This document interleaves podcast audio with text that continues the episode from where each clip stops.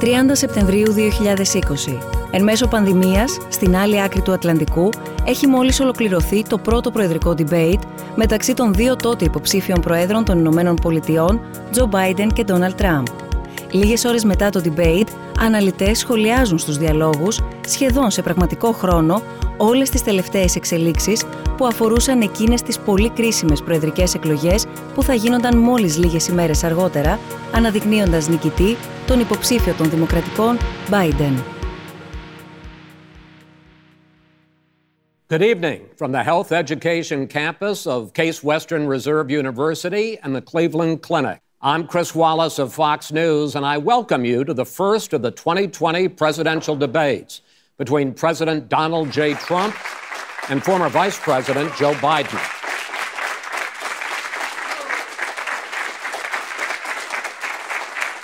How you doing, man? How are you? I'm well. Καλή σας ημέρα κυρίες και κύριοι. Καλώς ήρθατε στους πρωινούς για αυτό το μήνα διαλόγους του Ιδρύματος Σταύρος Νιάρχος. 35η η διάλογοι Σεπτεμβρίου με θέμα το φαινόμενο της πεταλούδας, γεωπολιτική και αλληλεπίδραση. Το debate έγινε. Πήραμε μία γεύση από την έναρξη, από όσα διαδραματίστηκαν πριν από πολύ λίγες ώρες στην άλλη άκρη του, του Ατλαντικού. Θέλω να α, κάνω έτσι μια πολύ σύντομη εισαγωγή πριν καλωσορίσω και ευχαριστήσω θερμά όλους τους συνομιλητές που είναι σήμερα εδώ μαζί μας, καθώς παρακολουθούμε όλοι μας, από όπου και αν βρίσκεται ο καθένας από εμάς, όλη αυτή την κινητικότητα που καταγράφεται διεθνώς, όλες αυτές τις εξελίξεις. Βεβαίως, ο πλανήτης να βρίσκεται εν αναμονή των Αμερικανικών εκλογών, να υπάρχει όλη αυτή η αναταραχή στη γειτονιά της Ελλάδας και την ευρύτερη περιοχή της Ανατολικής Μεσογείου. Κάτι το οποίο με τη σειρά του φέρνει σοβαρές αναταράξεις στο εσωτερικό της Ευρώπης. Α μην ξεχνάμε ότι όλα αυτά λαμβάνουν χώρα εν μέσω μιας πανδημίας, η οποία πολλές φορές έχει αποτελέσει και βεβαίως εξακολουθεί και αποτελεί ένα πολύ μεγάλο πεδίο διεθνούς πολιτικής αντιπαράθεσης παρά ενδεχομένως να έλεγε κανείς α, υγειονομικού ενδιαφέροντος. 30 Σεπτεμβρίου ξημερώσαμε, είναι 9 ακριβώς το πρωί με το πρώτο debate μεταξύ των δύο υποψηφίων για την Προεδρία των ΗΠΑ, Biden και Trump, Trump και Biden να έχει ήδη ολοκληρωθεί. Τα πρώτα σχόλια είναι αρνητικά, είναι αποθαρρυντικά. Ο Διεθνής Τύπος ενδεικτικά να αναφέρω κάνει λόγο για το απόλυτο χάος, για ένα κακό debate και αρκετοί να εστιάζουν στο γεγονός ότι δεν ακούστηκαν επί της ουσίας θέσεις από τους δύο υποψηφίους για τον τρόπο και το μέλλον διακυβέρνησης στην επομένη των Αμερικανικών εκλογών. Αυτό βεβαίως επιβεβαιώνει το κλίμα πόλωσης εν μέσω του οποίου μπαίνει πια στην τελική ευθεία η Αμερική, κάτι το οποίο δεν αποτελεί βέβαια χαρακτηριστικό μόνο των Ηνωμένων Πολιτειών, αλλά το παρακολουθούμε και όλοι εδώ στην Ευρώπη συνολικά, αλλά και εθνικά σε κάθε ε, εθνικό πολιτικό σκηνικό.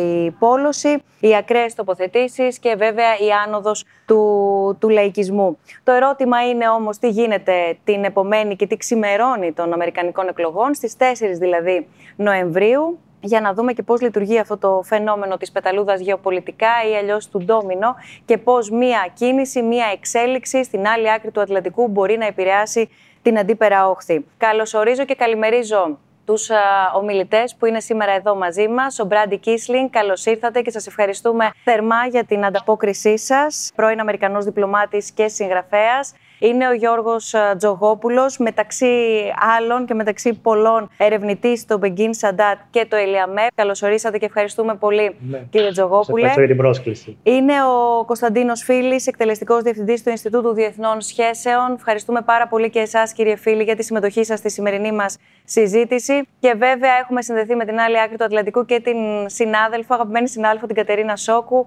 Μεταξύ άλλων, ε, η Κατερίνα είναι και fellow στο Ατλαντικό Συμβούλιο για να μπορέσει μπορέσουμε να δώσουμε έτσι τα κύρια σημεία και τα κύρια χαρακτηριστικά αυτή τη στιγμή παρακολουθώντας τόσο το εσωτερικό όσο όμως και το εξωτερικό, τα της εξωτερικής πολιτικής, όπως λέμε, έτσι όπως διαμορφώνεται το σκηνικό στις Ηνωμένες Πολιτείες. Κατερίνα, ευχαριστούμε θερμά γιατί έχεις μείνει και έω αργά για αυτή μας τη, τη σύνδεση και για τη συμμετοχή σου στη συζήτησή μας. Θα είναι πολύτιμη η συμβολή σου. Θα ήθελα να ζητήσω ένα πρώτο πάρα πολύ σύντομο σχόλιο από τους τρεις υπόλοιπους συνομιλητές, κύριε Κίσλιν, κύριε Τζογόπουλε και κύριε Φίλη, στη μεγάλη εικόνα, πριν αρχίσουμε να μπαίνουμε σε κάθε θεματική γεωπολιτικά εννοώ και σε ένα διεθνές πια ε, σκηνικό, γιατί σήμερα πρέπει να πω ότι θα συζητήσουμε όλους ή, εν πάση περιπτώσει, τους κυριότερους, για να μην ε, υπερβάλλω, γιατί είναι πάρα πολλοί, τους πιο κέριους όμως συσχετισμούς ε, διεθνώς μεταξύ των χωρών, για να μπορέσουμε κάπως να κατανοήσουμε καλύτερα όλο αυτόν τον καταιγισμό των εξελίξεων που παρακολουθούμε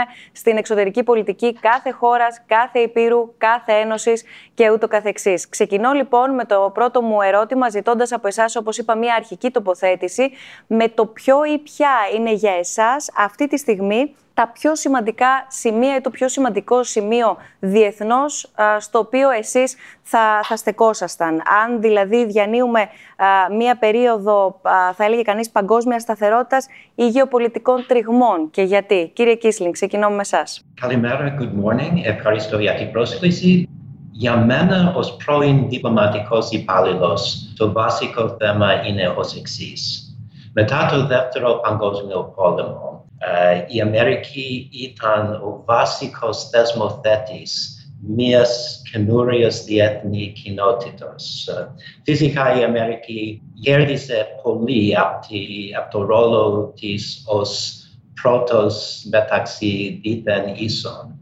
Αλλά και ο κόσμος uh, κέρδισε πολύ. Πρόσφατα είναι φανερό ότι ο Donald Trump βαρέθηκε δεν είχε την υπομονή για ένα διεθνές σύστημα τόσο αργά, τόσο επίπονο. Προσπάθησε να αλλάξει το σκηνικό σε κάτι με διμερείς ισορροπίες ε, δυνάμεις. Βλέπουμε ότι τα αποτελέσματα δεν είναι πολύ καλά. Η ερώτηση μου είναι πώς στο μέλλον θα γυρίσουμε σε κάτι πιο κοινωνική, κοινωνικό, κάτι πιο σταθερό, κάτι που, που βοηθάει την Ελλάδα και τις μικρές χώρες του κόσμου. Κύριε Τζογόπουλε. Ναι, το debate θεωρώ ότι δεν μπορούμε να το δούμε ξεχωριστά από την κατάσταση στην ε, σημερινή αμερικανική πολιτική και κοινωνία. Απλώς αντιπροσωπεύει αυτό το οποίο ισχύει στη χώρα ε, τα τελευταία χρόνια και για το οποίο όσοι είμαστε θαυμαστές της χώρας, στους οποίους και εγώ ανήκω, νιώθουμε κάπως απορριμμένοι, κάπως περίεργα με το πού πάει η κατάσταση με τις ε, Ηνωμένες Πολιτείες. Επειδή ξέρω ότι στη συνέχεια θα έχουμε τη δυνατότητα να μιλήσουμε και για την γεωπολιτική, θα ήθελα απλώς να κάνω ένα πολύ μικρό σχόλιο για τη διεθνή συνεργασία. Νομίζω ότι αυτό που πρέπει να μας ανησυχεί πιο πολύ είναι ότι αντιμετωπίζουμε μια πανδημία Σήμερα δεν μπορούμε να βρεθούμε όλοι μαζί γιατί έχουμε αυτή την πανδημία και την ίδια στιγμή δεν υπάρχει διεθνή συνεργασία σε τίποτα. Ούτε για το εμβόλιο, ούτε για κοινά μέτρα δράσης, ούτε για κοινούς τρόπους αντιμετώπισης του προβλήματος σε οικονομικό επίπεδο. Και αυτό είναι που νομίζω ότι πρέπει να δημιουργεί ιδιαίτερη ανησυχία στην διεθνή κοινότητα. Κύριε Φίλη. Ο κόσμος μας είναι σε μετάβαση και οπωσδήποτε σήμερα, κυρία Μπουσδούκου, είναι πιο άναρχος από ό,τι ήταν τις περασμένες δεκαετίες. Ε, συντελούνται ε, μεταβολές ε, γεωπολιτικές που είναι σημαντικές, οι οποίες όμως στον πυρήνα τους έχουν και άλλες ε, στοχεύσεις, όπως είναι παραδείγματι η οικονομία, δηλαδή η μετάβαση ουσιαστικά ε, του πλούτου του οικονομικού και η μεταφορά από τη Δύση στην Ανατολή τις, τα τελευταία περίπου 15 χρόνια προφανώς έχει δημιουργήσει σε χώρες της Ανατολής προεξεχούσεις της Κίνας την ανάγκη αυτό να μετουσιωθεί και σε κάτι πολιτικό. Αυτό το οποίο βλέπουμε με την πανδημία είναι ότι ουσιαστικά λειτουργεί ως επιταχυντής κάποιων εξελίξεων οι οποίες έτσι κι αλλιώς προϋπήρχαν της πανδημίας. Αλλά αυτό το οποίο είναι εξαιρετικά δυσάρεστο και για την Ελλάδα είναι ότι έχουμε μία αποδόμηση του δικαιοκρατικού συστήματος του διεθνούς, όπως διαμορφώθηκε με τα πολεμικά, να έχουμε λοιπόν ε, χώρες οι οποίες επενδύουν στην συναλλακτική, όπως λέμε, διπλωματία, αυτό το transactional diplomacy, με τον ίδιο τον πρόεδρο Τραμπ να προβαίνει σε σειρά μονομερών ενεργειών οι οποίες δείχνουν αν μη τι άλλο ότι δεν θεωρεί ότι το δυτικό μέτωπο, επί παραδείγματι, δηλαδή Ηνωμένων Πολιτειών Ευρωπαϊκής Ένωσης, πρέπει να μείνει αραγές. Αυτό είναι εξαιρετικά προβληματικό, διότι δημιουργεί κενά και ρήγματα τα οποία προσπαθούν να αξιοποιήσουν και να εκμεταλλευτούν αναθεωρητικές προς το διεθνές ή το περιφερειακό του quo δυνάμεις, όπως είναι η Ρωσία, όπως είναι η Τουρκία, όπως είναι η Κίνα.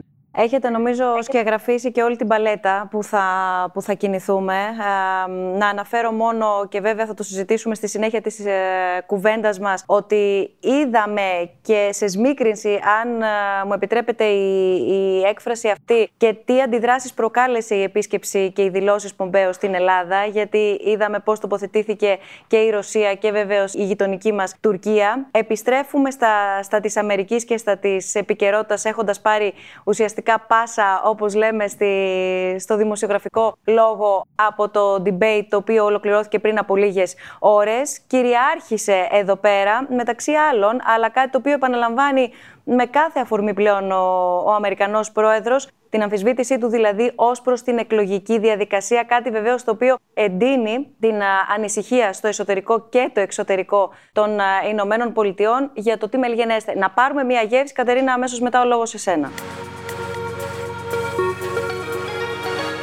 Πού αξίζει να σταθεί κανείς παρακολουθώντας είτε από το εσωτερικό είτε βεβαίως από τον υπόλοιπο κόσμο την τηλεοπτική αναμέτρηση των δύο υποψηφίων. Πιστεύω ότι όλες οι αρχικές τοποθετήσεις αλλά και το απόσπασμα που δείξαμε από την τηλεμαχία δείχνουν την κρισιμότητα αυτής της εκλογικής αναμέτρησης στις Ηνωμένες Πολιτείες και αν μη τι άλλο αυτή η συγκεκριμένη διαμάχη έσπασε τα πρωτόκολλα σε σχέση με τις προσωπικές επιθέσεις που απίφθηναν οι δύο αντίπαλοι ο ένας τον άλλον, αλλά και σε σχέση με τις συνεχείς διακοπές, κυρίως από τον πρόεδρο Τραμπ, της διαδικασίας, κατά παράβαση βεβαίως της διαδικασίας, που μέχρι τώρα τηρείται και το παρακολουθούμε έτσι ε, σχεδόν ευλαβικά ακόμα και σε πολύ κρίσιμες ε, αναμετρήσεις με την εξαίρεση ίσως της τελευταίας μεταξύ του, Προέδρου, του Προέδρου σήμερα Τραμπ και της Χίλαρη Κλίντον που επίσης ήταν πολύ έντονες αλλά είχαμε ένας από τους δύο πρωταγωνιστές ήταν βεβαίως ο Πρόεδρος Τραμπ. Ε, στην ουσία της συζήτησης και, και, αν προσπαθήσουμε να αφήσουμε στην άκρη που είναι λίγο δύσκολο για τον κοινό ε,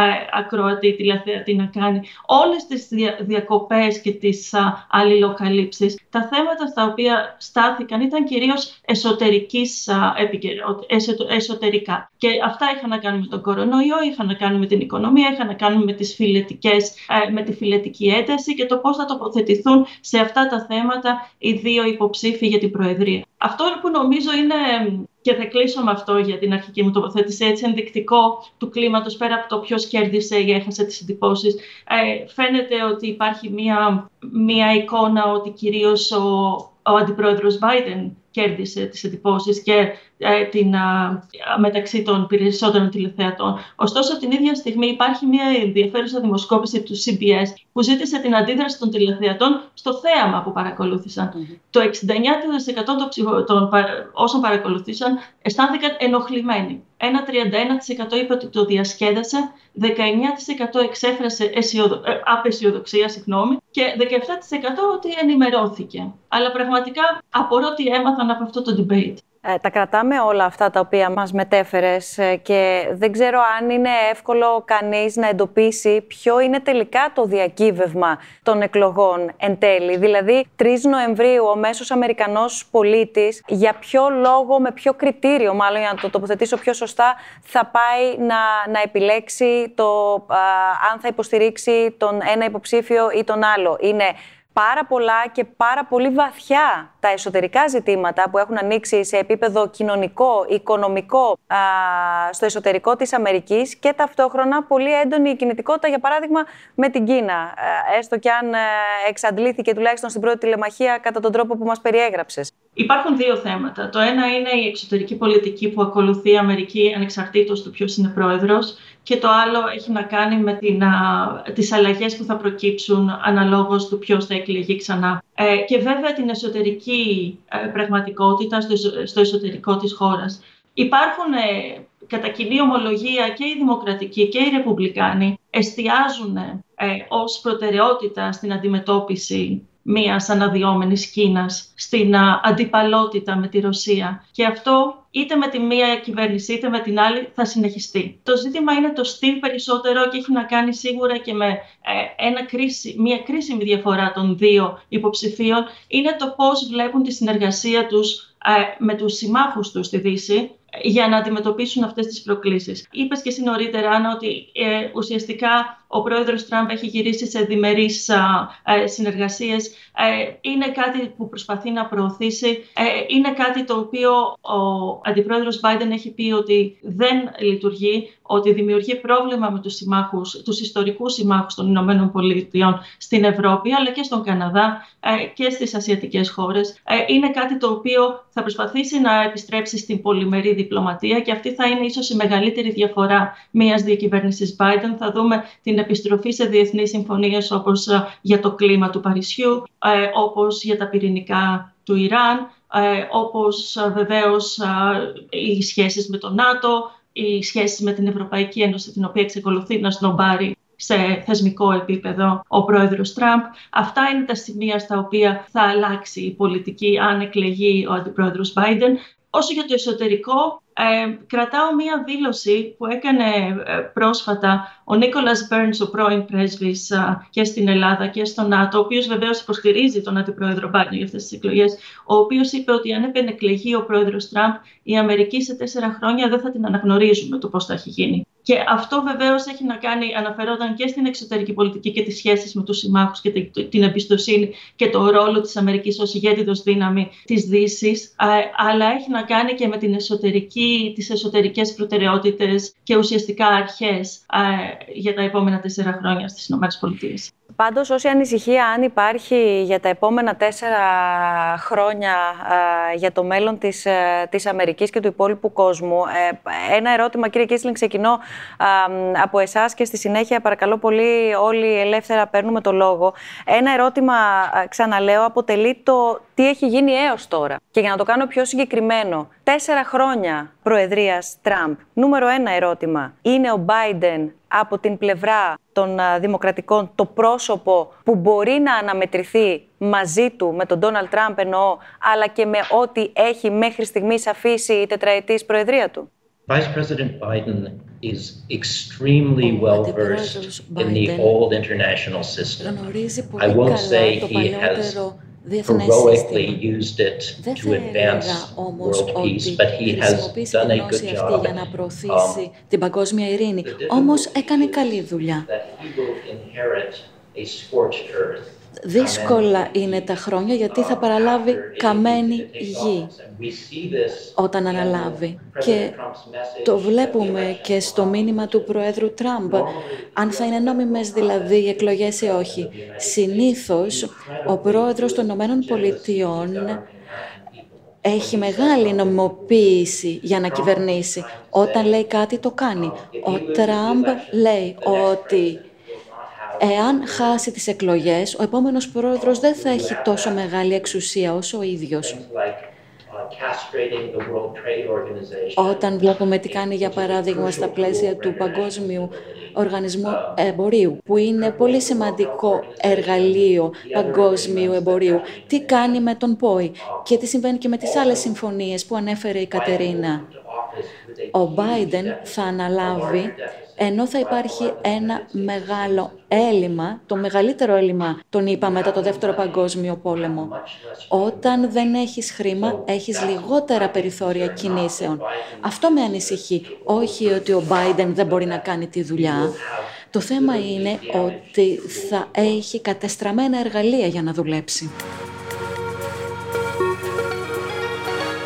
Κοιτάξτε, η αλήθεια είναι ότι, ε, όπως είπε πολύ σωστά η κυρία Σόκου, αυτή η διαδικασία είναι πάρα πολύ κρίσιμη και το κατάλαβε κανείς ήδη, το συνειδητοποίησε από το πρώτο debate. Ε, είναι δυσάρεστο ε, για την Αμερικανική Δημοκρατία ότι έχουμε αυτή την καθίζηση, θα έλεγα, και ε, η εκτίμηση πριν τις εκλογές του 2016 ήταν ότι ο πρόεδρος Τραμπ μόνο και μόνο ως υποψήφιος στο ρεπουμπλικανικού, του Ρεπουμπλικανικού κόμματος καταρχάς και εν συνεχεία ως προεδρικός υποψήφιος θα μπορούσε να επιβάλλει μία ατζέντα. Πολλό δε μάλλον από τη στιγμή που κατάφερε να εκλεγεί. Δυστυχώς, όταν έχεις να ε, αντιπαραβάλεις οποιονδήποτε πολιτικό με έναν πολιτικό του στυλ και ε, του επίπεδου του Πρόεδρου Τραμπ, ε, τα πράγματα δεν μπορούν να πάνε προς το καλύτερο, αναγκαστικά πάνε προς το χειρότερο. Και είδαμε ε, στη, στο debate μία πρωτόγνωρη πόλωση. Εγώ θα σταθώ σε συνέχεια αυτό που είπε ο κύριος Κίσλιν ως προς το εσωτερικό, στα εξής δύο πράγματα πολύ σύντομα. Πρώτον, ότι ο Τραμπ διατείνεται και νομίζω η κυρία Σόκου αυτό μπορεί να το επιβεβαιώσει, ότι μέχρι το ξέσπασμα της πανδημίας η αμερικανική οικονομία πήγαινε καλά και αυτό είχε, του έδινε, θα έλεγα, φτερά σε σχέση με τις ε, προεδρικές εκλογές, κάτι το οποίο διακόπηκε ως δυναμική τόσο από την κακή διαχείριση που έκανε της πανδημίας. Θα θυμίσω μεταξύ άλλων, πέραν των 200.000 και πλέον νεκρών, ότι στα τέλη Δεκεμβρίου αποθέωνε την κινέζικη ηγεσία για την καταπληκτική δουλειά που είχε κάνει με τη διαχείριση της COVID-19 και δύο μήνες μετά δεν ε, υπεγράφει από την G7 ε, ε, ανακοινωθέν διότι οι Αμερικανοί επέμεναν να ε, συμπεριληφθεί στο ανακοινωθέν ότι είναι κινέζικος ιός. Θέλω να πω ότι αυτές οι παλινοδίες είναι εξαιρετικά προβληματικές. Εκεί όμως θέλω να καταλήξω είναι ότι πρώτον, σε σχέση με την οικονομία φαίνεται ότι ο Τραμπ τα πήγε καλά, αλλά η διαχείριση της πανδημίας και εν συνεχεία της ε, δολοφονίας του George Floyd και ό,τι επακολούθησε, που έβγαλε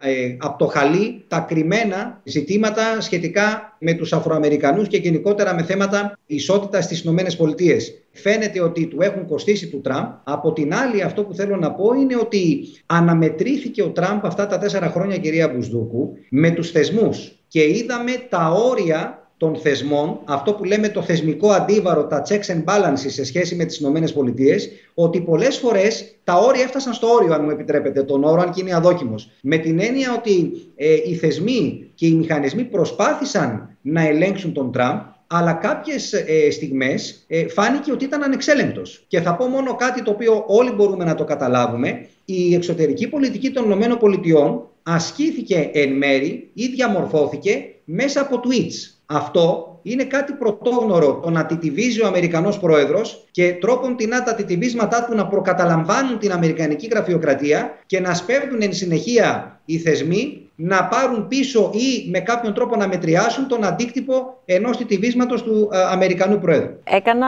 αυτή την ερώτηση ε, και συμπληρώνω για να ακούσουμε και εσάς, ε, κύριε Τζογόπουλε, διότι από τη μία υπάρχει ο Αμερικανός πρόεδρος με τα χαρακτηριστικά τα οποία όλοι γνωρίζουμε και από εκεί και πέρα τα έως τώρα αποτελέσματα της τετραετούς προεδρίας του. Και μπορεί, όπως για παράδειγμα από το σημερινό debate, να ακούγονται από το διεθνή τύπο πάρα πολύ και να διατυπώνονται πάρα πολύ αρνητικά σχόλια ως προς τον τρόπο διεξαγωγής, ως προς το ύφος, ως προς τις διακοπές, ως προς το βάθος ή όχι α, των τοποθετήσεων αναφορικά με την ουσία του θέματος. Αλλά δεν είναι ότι ακούγονται και πάρα πολύ θετικά για την υποψηφιότητα Biden. Θέλω να πω ότι ακούμε και ακούγονται αρνητικά, αλλά είναι σαν λόγω των αρνητικών να προσπαθεί να τονωθεί ή να αναδειχθεί ως εναλλακτική επιλογή η υποψηφιότητα Biden. Κάτι το οποίο κάνει πολλούς να αναρωτιούνται για την επιλογή αυτή από την πλευρά των δημοκρατικών.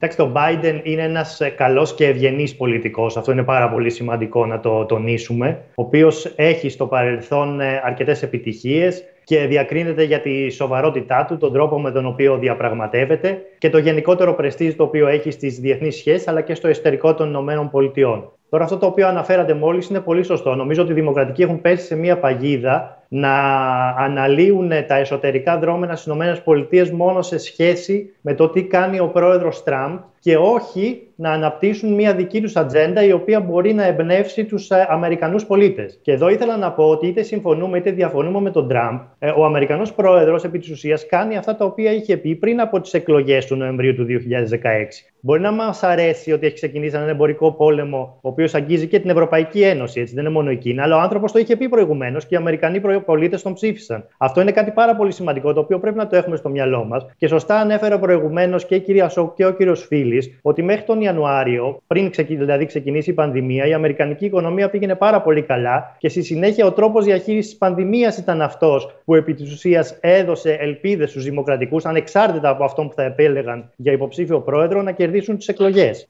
Τα τέσσερα χρόνια προεδρίας Τραμπ, με όση κριτική έχει ασκηθεί, θα έκαναν πολλούς να περιμένουν μια πολύ πιο δυναμική και σίγουρα πιο συμπαγή στάση από την πλευρά των Δημοκρατικών.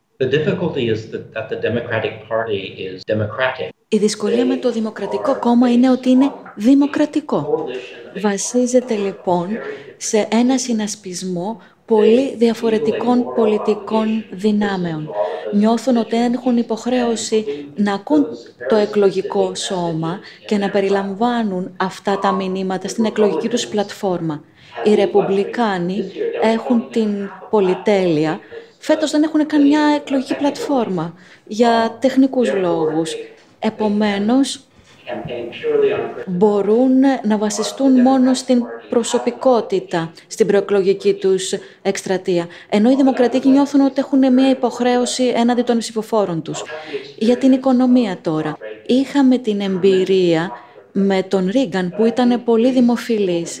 Αλλά πιστεύω ότι η Ελλάδα ακόμα θυμάται την περίοδο μεταξύ ας πούμε 2000-2008 όπου όλα ήταν πολύ ωραία διότι η κυβέρνηση είχε βγάλει τις πιστοτικές κάρτες, ήταν τεράστιο το έλλειμμα, η αμερικανική οικονομία επίσης και πριν την COVID βασιζόταν στο έλλειμμα. Και ο Ρίγκαν όταν έδωσε πια την εξουσία, παρέδωσε την εξουσία στον Μπούς, ο Μπούς χρειάστηκε να ανεβάσει τους φόρους και να χάσει τις εκλογές για να σώσει την αμερικάνικη οικονομία.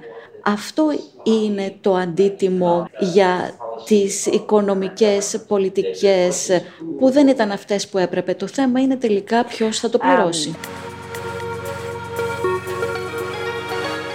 Ουσιαστικά το ανώτατο δικαστήριο ακόμα και αν κληθεί ε, να αποφασίσει για αυτές τις εκλογές, για τη διαδικασία αυτών των εκλογών και όχι για το αποτέλεσμα βέβαια, ε, θα είναι, πιστεύω, στον επαγγελματισμό και βεβαίως στην νομική, έτσι, συνταγματική προσέγγιση των δικαστών, είτε είναι συντηρητική είτε είναι προοδευτική. Την ίδια στιγμή όμως ανησυχώ περισσότερο για τη διαδικασία μέχρι να φτάσουμε εκεί. Δηλαδή, ε, για να πάει μία υπόθεση στο συνταγματικό δικαστήριο, στο ανώτατο δικαστήριο, σημαίνει ότι εντωμεταξύ έχουν υπάρξει ε, μία σειρά από νομικές προσφυγές και κόντρα προσφυγές, με καταμετρήσεις ψήφου, ψήφων, τις οποίες ε, ο ένας υποψήφιος ή ο άλλος μπορεί να μην αναγνωρίζει, ο, ένας, ο πρόεδρος μπορεί να ζητάει και μας έχει δώσει ήδη μία νήξη γι' αυτό, ότι μπορεί να ζητάει μία συντόμευση της καταμέτρησης, γιατί πόσες είναι αυτές οι επιστολικές ψήφοι και πόσο ακόμα θα τις υπολογίζουμε και για πόσο ακόμα θα μετράμε. Ε, σήμερα θέλησε και λίγο να προκαταλάβει ε, έτσι, τη, τη διάθεση λέγοντας ότι μπορεί να πάρει μήνες αυτή η διαδικασία. Ε, και ταυτόχρονα βεβαίως όταν ρωτήθηκε το, για το αν θα πει στους οπαδούς του να, να παραμείνουν ήρεμοι όσο γίνεται αυτή η διαδικασία, είπε, δεν, δεν τοποθετήθηκε, αλλά είπε θα τους ζητήσω να παρακολουθήσουν και να επαγρυπνούν από κοντά το πώς γίνεται η διαδικασία. Άρα ουσιαστικά, μάλλον δεν, εμένα προσωπικά δεν μου ενέπνευσε ιδιαίτερη εμπιστοσύνη ότι θα τους, θα τους, θα τους, θα τους πει να μείνουν ήρεμοι. Ε, και βέβαια ε, ταυτόχρονα είπε ότι ε, σε κάθε περίπτωση, αν, αν υπάρχουν επιστολικές ψήφοι που μπορεί να ορίσουν το αποτέλεσμα, εκείνος πιστεύει ότι μπορεί να έχει γίνει νοθεία εκεί.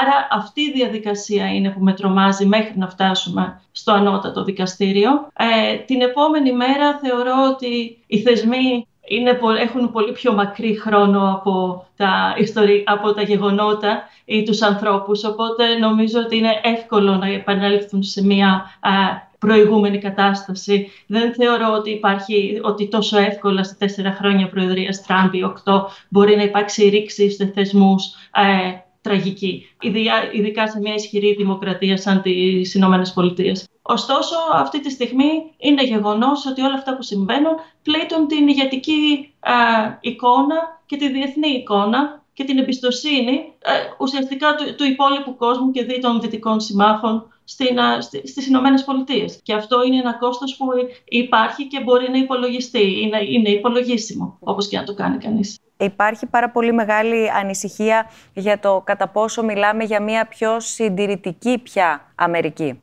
Πιστεύω, κυρία Μπουσδούκου, ότι αυτό που βλέπουμε σήμερα ως φαινόμενο Τραμπ δεν είναι αποτέλεσμα των τελευταίων λίγων ετών αλλά είναι αποτέλεσμα μιας μακράς διαδικασίας η οποία έχει ξεκινήσει στο Ρεπουμπλικανικό κόμμα, θα σας έλεγα, ήδη πριν την εκλογή του Ρόναλντ Ρέιγκαν το 1980. Ε, εξελίχθηκε ε, ένα ε, κίνημα ε, μέσα στο Ρεπουμπλικανικό κόμμα. Να θυμίσω ότι το 2008 είχαμε και το κόμμα του Τσαγιού, τη Σάρα Πέιλιν, το οποίο εξέφρασε ένα κομμάτι των ε, Ρεπουμπλικάνων, ε, βαθιά συντηρητικό προφανώς. Αλλά εγώ αυτό το οποίο ε, αντιλαμβάνομαι είναι ότι ο πρόεδρος Τραμπ χρησιμοποιεί την ανασφάλεια που αισθάνεται αυτή τη στιγμή ο μέσος Αμερικανός απευθύνεται σε πολύ συγκεκριμένα στρώματα των ε, Αμερικανών. Δεν νομίζω ότι είναι ε, εκφραστής του συνόλου των Αμερικανών, αλλά εκφράζει πολύ συγκεκριμένα ε, στρώματα ε, του λευκού Αμερικάνου, ε, ο οποίος είναι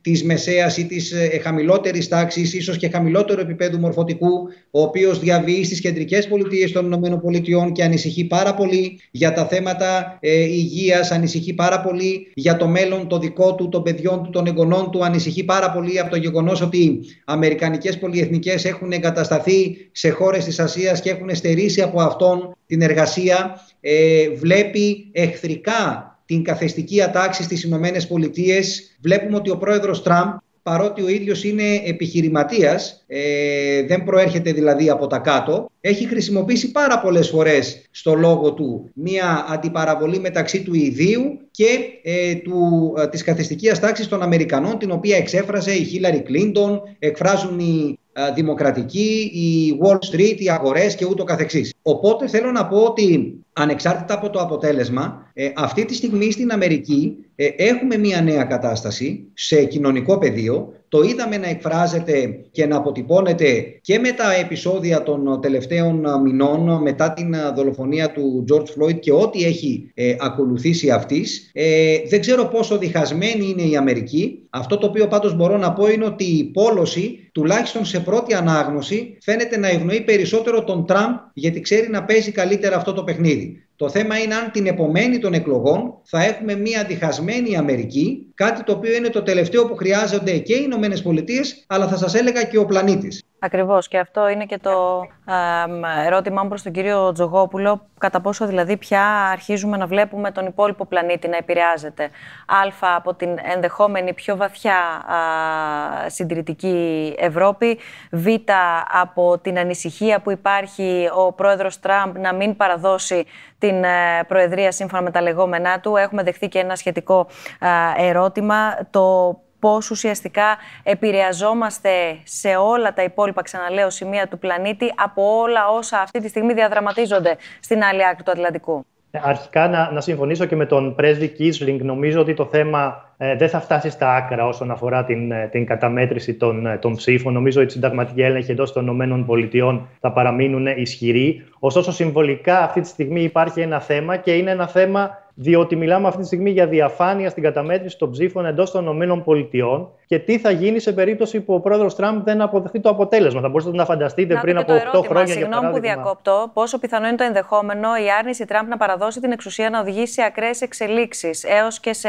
εμφυλιοπολεμικές καταστάσεις; Και τι επιπτώσεις θα έχει αυτή η εξέλιξη για τον υπόλοιπο πλανήτη; Θεωρώ ότι δεν θα φτάσουν τα πράγματα στα άκρα, εκτός αν βέβαια υπάρχει θέμα με ορισμένες ψήφους στις πολιτείες κλειδιά, όπου θα γίνει ξανά καταμέτρηση και θα υπάρξει μια περίοδος αστάθειας. Όμως νομίζω ότι η συνταγματική έλεγχη, και αυτό είναι και το ωραίο της Αμερικανικής Δημοκρατίας έτσι κι αλλιώς, την οποία όλοι αγαπάμε και θεωρούμε και εξακολουθούμε ακόμα και σήμερα να θεωρούμε πρότυπο ε, για όλο τον κόσμο. Από εκεί και πέρα, αν μπορώ να κάνω ένα ευρωπαϊκό σχόλιο για την κατάσταση στην Αμερική, νομίζω ότι η πιο ξεκάθαρη θέση σχετικά με το τι θα ήθελαν οι ευρωπαϊκές ε, χώρες, τουλάχιστον τα κράτη-μέλη της Ευρωπαϊκής Ένωσης, γιατί η Αγγλία νομίζω θέλει επικράτηση του Τραμπ, θα ήταν να κερδίσει ο Biden έτσι ώστε να, επανέλθει, να επανέλθουν οι ατλαντικές σχέσεις στην αρμονική συνεργασία της οχταετίας του, του Μπαράκ Ομπάμα. Νομίζω ότι αυτό είναι ξεκάθαρο από την ευρωπαϊκή οπτική γωνία και με δεδομένο ότι το μεγαλύτερο πρόβλημα αυτή τη στιγμή είναι αυτό της έλλειψης διεθνούς συνεργασίας σε κομβικά ζητήματα τα οποία απαιτούν συνεργασία. Κύριε Φίλη, η, η Αμερική πού βρίσκεται σήμερα γεωπολιτικά; Επανέρχομαι στο πρώτο ερώτημα που είδαμε.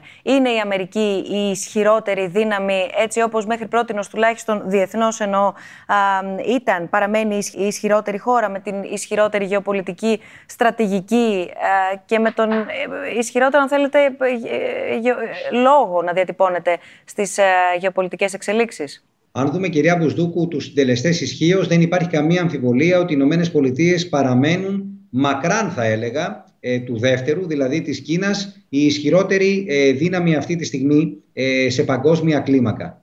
Από την άλλη, υπάρχουν κάποιες ενδείξεις πρώτον ότι οι Ηνωμένες Πολιτείες, και αυτό είναι μια τάση η οποία δεν εκκίνησε την περίοδο Τραμπ, αλλά είχε ήδη ξεκινήσει από την περίοδο Ομπάμα, ε, έχει υποστεί, έχουν υποστεί οι Ηνωμένες Πολιτείες μία κόποση και η κοινωνία η Αμερικανική σε σχέση με το ρόλο του παγκόσμιου χωροφύλακα, όπως συνηθίζουμε να λέμε, που έπαιζαν οι Ηνωμένες Πολιτείες στις περασμένες δεκαετίες. Και επειδή όπως όλες οι κυβερνήσεις υπάρχει και το εγχώριο ακροατήριο, ε, προφανώς όλοι ε, σκέπτονται ε, ότι αυτή τη στιγμή σε επίπεδο αμερικανικής κοινωνίας αυτή η τάση μερικού απομονωτισμού ε, φαίνεται ότι ε, κάνει γκέλ, να το πω κατά το κοινός λεγόμενο, ότι έχει δηλαδή μια απήχηση. Δεν είναι κάτι το οποίο είναι ξένο ως προς τις επιθυμίες του μέσου Αμερικανού. Άλλωστε, ο πρόεδρος Τραμπ εξελέγει με την σημαία και με το σύνθημα America First, έτσι, Αμερική πρώτα. Ε, βέβαια, με έναν λάθος τρόπο σε σχέση με τα διεθνή οφείλω να ομολογήσω, αλλά πάντως είναι κάτι το οποίο ε, θεωρώ ότι στο μέσο Αμερικάνο, ε, αν δεν του αρέσει πάντως σίγουρα δεν τον ενοχλεί. πρέπει να πω και να παρατηρήσω καθώς βλέπω τις ελληνοαμερικανικές σχέσεις τα τελευταία από το 2013 που είμαι στις ΗΠΑ ότι με την αλλαγή της κυβέρνησης από Ομπάμα σε Τραμπ η, η στάση, οι ελληνοαμερικανικές σχέσεις δεν επηρεάστηκαν συνέχισαν και αυτό είχε να κάνει σε μεγάλο βαθμό με τη συνέχιση της αμερικανικής διπλωματίας απέναντι, την ίδια δηλαδή πολιτική που είχε η κυβέρνηση Ομπάμα ακολούθησε και η κυβέρνηση Τραμπ χάρη σε μεγάλο βαθμό στους Αμερικανούς διπλωμάτες και τον πρέσβη τον Αμερικανό συγκεκριμένα στην, στην Ελλάδα που έχει μείνει από το 2016 μέχρι σήμερα. Ε, θεωρώ λοιπόν ότι είναι ένα παράδειγμα ότι ε, αν υπάρχουν ε, αυτές οι συμπτώσεις συμφερόντων μπορεί κανείς να πορευτεί ακόμα και να, έχει, να σημειώνει επιτυχίες ακόμα και σε αυτό το δυσμενές κλίμα. Βεβαίως, η Ελλάδα είναι εξαίρεση στις διατλαντικές σχέσεις και οι καλές σχέσεις με την Αμερική παρά ο κανόνας και σίγουρα θα δοκιμαστούν ακόμα περισσότερο σε περίπτωση επανεκλογής του Πρόεδρου Τραμπ. Κατερίνα, σε ευχαριστούμε θερμά για τη σύνδεση και για όλα όσα μας μετέφερες. Επαναλαμβάνω και για, για, για το ότι σε είχαμε μαζί μας με τη διαφορά της ώρας. Καλή συνέχεια. Νομίζω είναι δεδομένο ότι θα τα ξαναπούμε. θα σας παρακολουθήσω το υπόλοιπο αύριο. Θα τα ξαναπούμε πολύ σύντομα. Σε ευχαριστούμε πάρα πολύ. Κατερίνα Σόκου από την Ουάσιγκτον. Η Κατερίνα έβαλε στη συζήτηση την επίσκεψη Πομπέο. Το υπόλοιπο σκέλος έχει να κάνει με το πώς παρακολούθησε η Ανατολική Μεσόγειος αλλά και η Αμερική πώς παρακολουθεί την Ανατολική Μεσόγειο.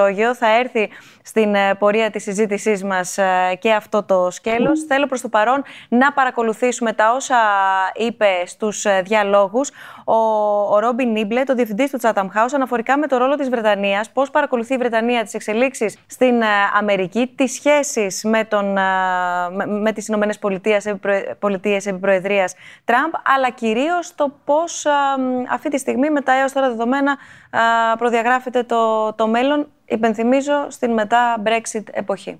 It would be very helpful if you would describe um, Britain's post-Brexit strength as a geopolitical actor. So the UK, by leaving the EU, is removing itself from a powerful actor in certain domains, that domain principally being global trade and global regulation. And it will no longer have the protection uh, or the influence that comes with being part of one of the world's largest trading blocs uh, and one of its main regulatory standard setters. It'll be on the edge. But Britain will remain one of the main two, three members of NATO, probably the second most important member in the most important military alliance in the world. It will remain a member of the UN Security Council, a permanent uh, veto holding member. That won't change. You know, it'll have it has a large vote, uh, relatively large vote in the IMF.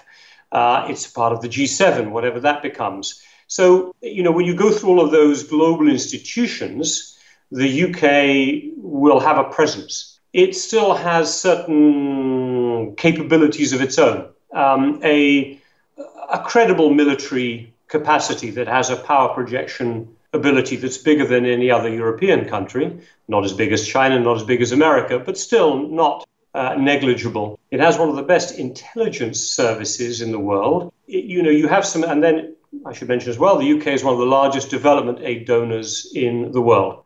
Uh, it's one of the few countries giving 0.7% of its GDP. But the UK, within the World Bank and so on, is, is very uh, influential. And then outside the government realm, despite Brexit, despite all of that, the UK retains some of the world's top universities, along with the US. They're ranked in the top three in the top 10. Uh, very strong civil society presence, Oxfam, Worldwide Fund, uh, if I may say so, some good think tanks. You know, it, it the, the UK, I think, despite Brexit, will have, compared to most other countries, a strong voice. I, I will sound very British when I talk about the EU as a geopolitical actor. I think, you know, just like the EU moved from being a free area, free trade area to a community before it was really a community, and it called itself a union when it was still a community. It's now calling itself a geopolitical actor when it's just starting to become a geo-economic actor. I, I find it very hard to see how the EU can act truly in a geopolitical manner so long as foreign policy and, in the end, security and military policy remains an intergovernmental activity. Έχει έρθει ένα ακόμα ερώτημα από τους ε, φίλους και τις φίλες που μας παρακολουθούν, κύριε Τζογό, που λέει αν οι Ηνωμένες Πολιτείες επηρεάζουν τις σχέσεις ανάμεσα στην Ευρώπη και την Κίνα.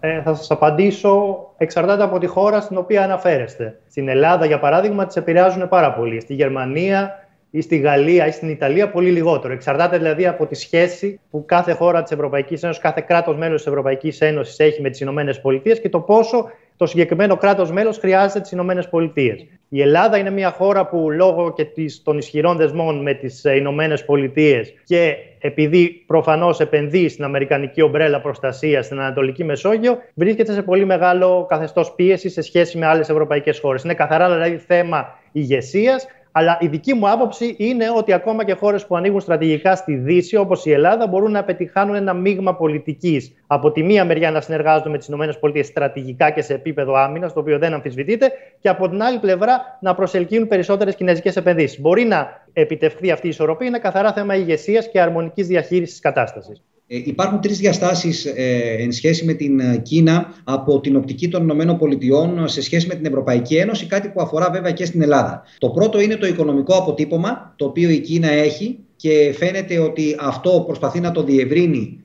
στο ευρωπαϊκό πεδίο. Θα πω προς τους τηλεθεατές μας επί παραδείγματι για την πλατφόρμα 17 συν 1 που είναι ουσιαστικά μια πλατφόρμα μέσω της οποίας η Κίνα έχει εντάξει χώρες της νοτιοανατολικής Ευρώπης, της Ανατολικής Ευρώπης και φτάνει μέχρι και τις Βαλτικές και προσπαθεί εκεί να χρηματοδοτήσει σχέδια, ε, projects τα οποία κυρίως σχετίζονται με τις υποδομές, τις μεταφορές, δηλαδή με κομβικούς παράγοντες και παραμέτρους κομβικές της οικονομίας των εκεί χωρών. Το δεύτερο είναι βέβαια το δίκτυο 5G. Δεν χρειάζεται να πω πάρα πολλά. Ξέρουμε ότι οι Αμερικανοί ε, απείλησαν ε, την περασμένη εβδομάδα ο, ο Υπουργός Εξωτερικών, ο κ. Πομπέο, μέχρι και την Τουρκία, λόγω της ειδικής σχέσης που έχει αναπτύξει με τη Highway και απείλησε με απόσυρση Αμερικανικών επενδύσεων από την Τουρκία. Άρα είναι ένα πάρα πολύ σημαντικό ζήτημα, μέγιστη προτεραιότητα για τους Αμερικανούς. Και το τρίτο, βέβαια, είναι η πανδημία. Και το λέω αυτό διότι αυτό που ε, κατάλαβαν στη Δύση είναι ο μεγάλος βαθμός εξάρτησης που έχουν από τις εισαγωγές βασικών προϊόντων από την Κίνα. Οπότε